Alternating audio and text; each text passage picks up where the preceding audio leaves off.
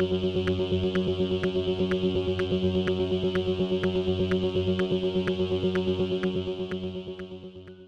y caballeros, bienvenidos a este episodio de 10 a 15, un podcast donde se habla de películas y series en un lapso de 10 a 15 minutos. Yo soy Ángel y en este episodio doble tanda voy a estar hablando de Beauty y de Menudo Forever Young. Beauty está disponible en Netflix mientras que Menudo Forever Young está disponible en HBO Max. Así que sit back, relax, que 10 a 15 acaba de comenzar.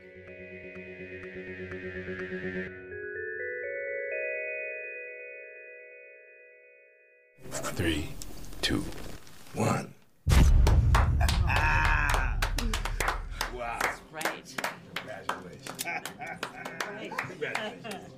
Beauty es una película dirigida por Andrew Dosumnu y es escrita por Lina Waif.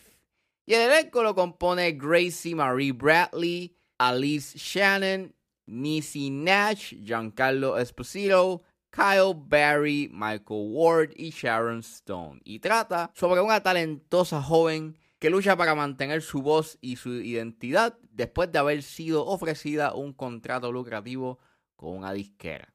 Me encontré con esta película mientras buscaba algo para ver y, y pues eh, se escuchaba interesante. Eh, esta película es como si a ti te ofreciesen un arroz con gandules, pernil, tostones y aguacate, pero lo que recibes a cambio, después de esa promesa, you know, de un festín culinario, este, pues lo que te dan es arroz blanco sin habichuelas, un pollo enlatado frío, los tostones son de bolsa y, el aguacate está verde. Y vamos a deconstruir ese plato. Porque Beauty, eh, mucha gente dice que esta película está like, bastante inspirada en la vida de Whitney Houston.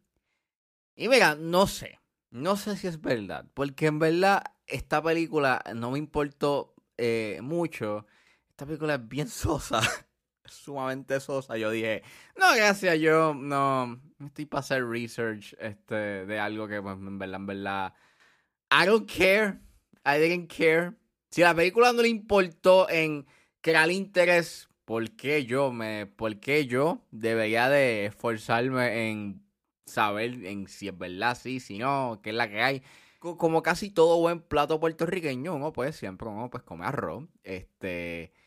Y pues el arroz es un, una base, es un buen foundation para todo. Aquí la base de esta película es la familia disfuncional, la fama, eh, la identidad y la categoría que le da a la película cuando tú la buscas es que es un LGBTQ plus film.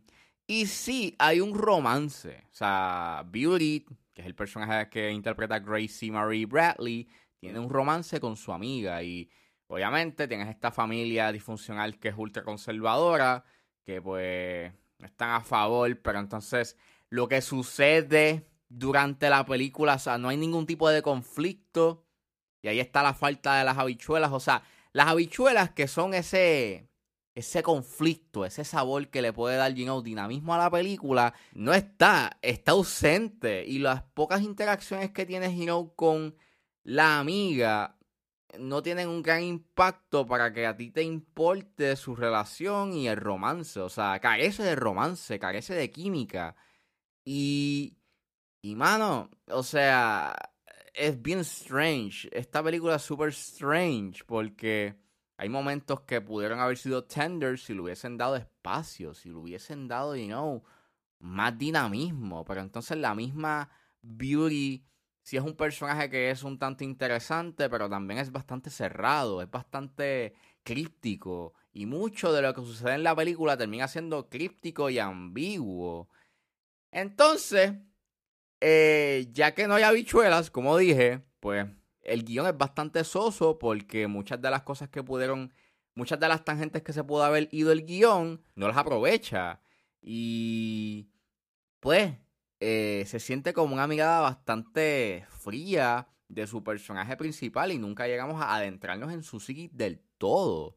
Para mí el pollo enlatado es el guion en sí, es carente de norte, es soso, eh, vuelvo, no tiene ningún tipo de norte. Y de hecho se siente como un primer acto que dura hora y media. Like, todo lo que sucede en la película se siente como si fuese la primera parte o el principio de lo que va a ser esta épica de, qué sé yo, dos horas y media. Pero no, esta película dura hora y media y, y ya. Los tostones de bolsa. Eh, es una pena porque la película te engaña. Tú piensas que va a ser como que una película que va a ser musical o que por lo menos va a tener música original, pero no, no hay música. El personaje principal que siempre están como que, you know, constantemente diciendo que ella es un, tiene un don musical y tiene una voz espectacular. Y la única vez que te escuchas como que solamente hay una escena donde tú puedes escuchar un poquito su voz, pero fuera de eso, nunca te enseñan a ella a cantar. Ahí te deja bastante claro de que no hay música original que hayan escrito y eso como que afecta grandemente al filme porque tú piensas de que, wow, pues esta es una, pues ella es una prodigio. No, mano, no, nada, nada, no hay música original en esta película y, y ya. Entonces lo peor de todo es el aguacate. A mí me encanta mucho el aguacate. Más cuando a ti te dan un aguacate que es bien lindo, sin cáscara. Ahí, smooth. Y cuando le das el mordisco está verde. Está verde, le faltaba. Y mano, eh, lo mismo se puede decir aquí de la fotografía. O sea, la fotografía es bien linda, ambiciosa, se ve espectacular. Usan lentes anamórficos, se ve brutal. Y hay un tiro largo que se tiran que está espectacular. Sin embargo, no hacen nada con la fotografía. Pocas veces logra crear una intención de adentrarte a la psiquis de Beauty. Also, la edición es bien dreamlike, es bien onírico. Pero volvemos, tampoco ayuda a darle profundidad a su personaje principal o darle contexto a lo que está pasando. Se sienten como estampas de su vida antes de ser famosa. Y ya, basically that's it. Mala mía si estoy haciendo como que, you know, alegorías a la comida, pero es que es la única manera para hacer interesante este review porque esta película es sumamente sosa. Es una pena porque tienes tremendas actuaciones, todo el mundo hace un buen trabajo. Y pues, básicamente eso. Esta película es un plato que no te satisface del todo. Y es una pena porque los ingredientes que, que, que tú me estabas prometiendo sonaban que esto iba a ser una buena película. Y saliendo de Beauty, ahora nos adentramos a la serie documental Menudo Forever Young que está disponible en HBO Max.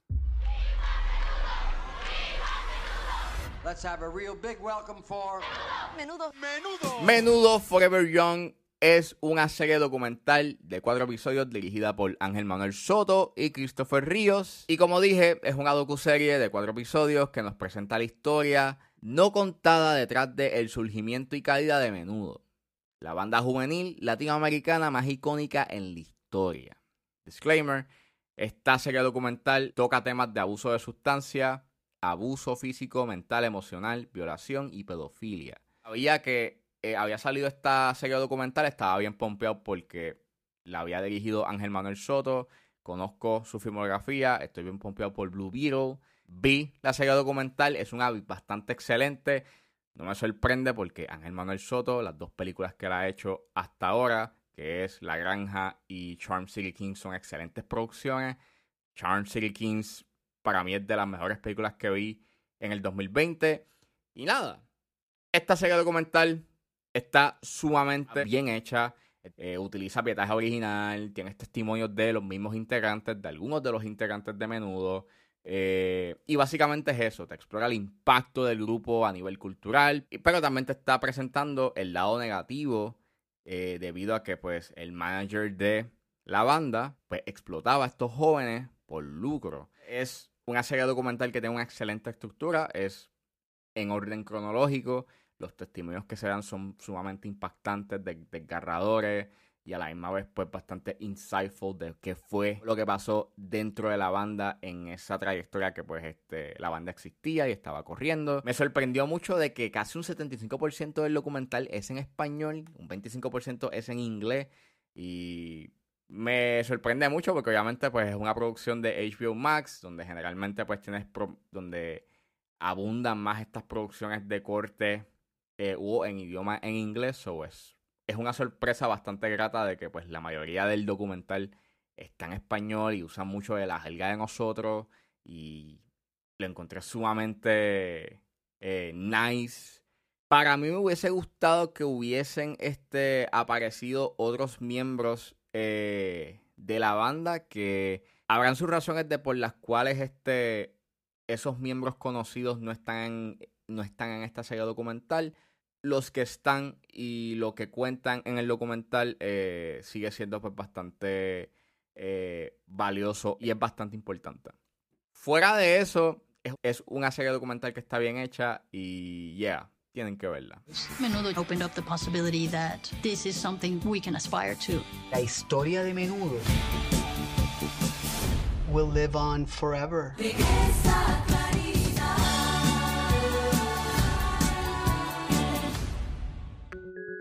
Bueno, eso fue todo en este episodio de 10 a 15. Espero que les haya gustado. Suscríbanse a mis redes sociales. Estoy en Facebook, Twitter e Instagram con ángeles.pr.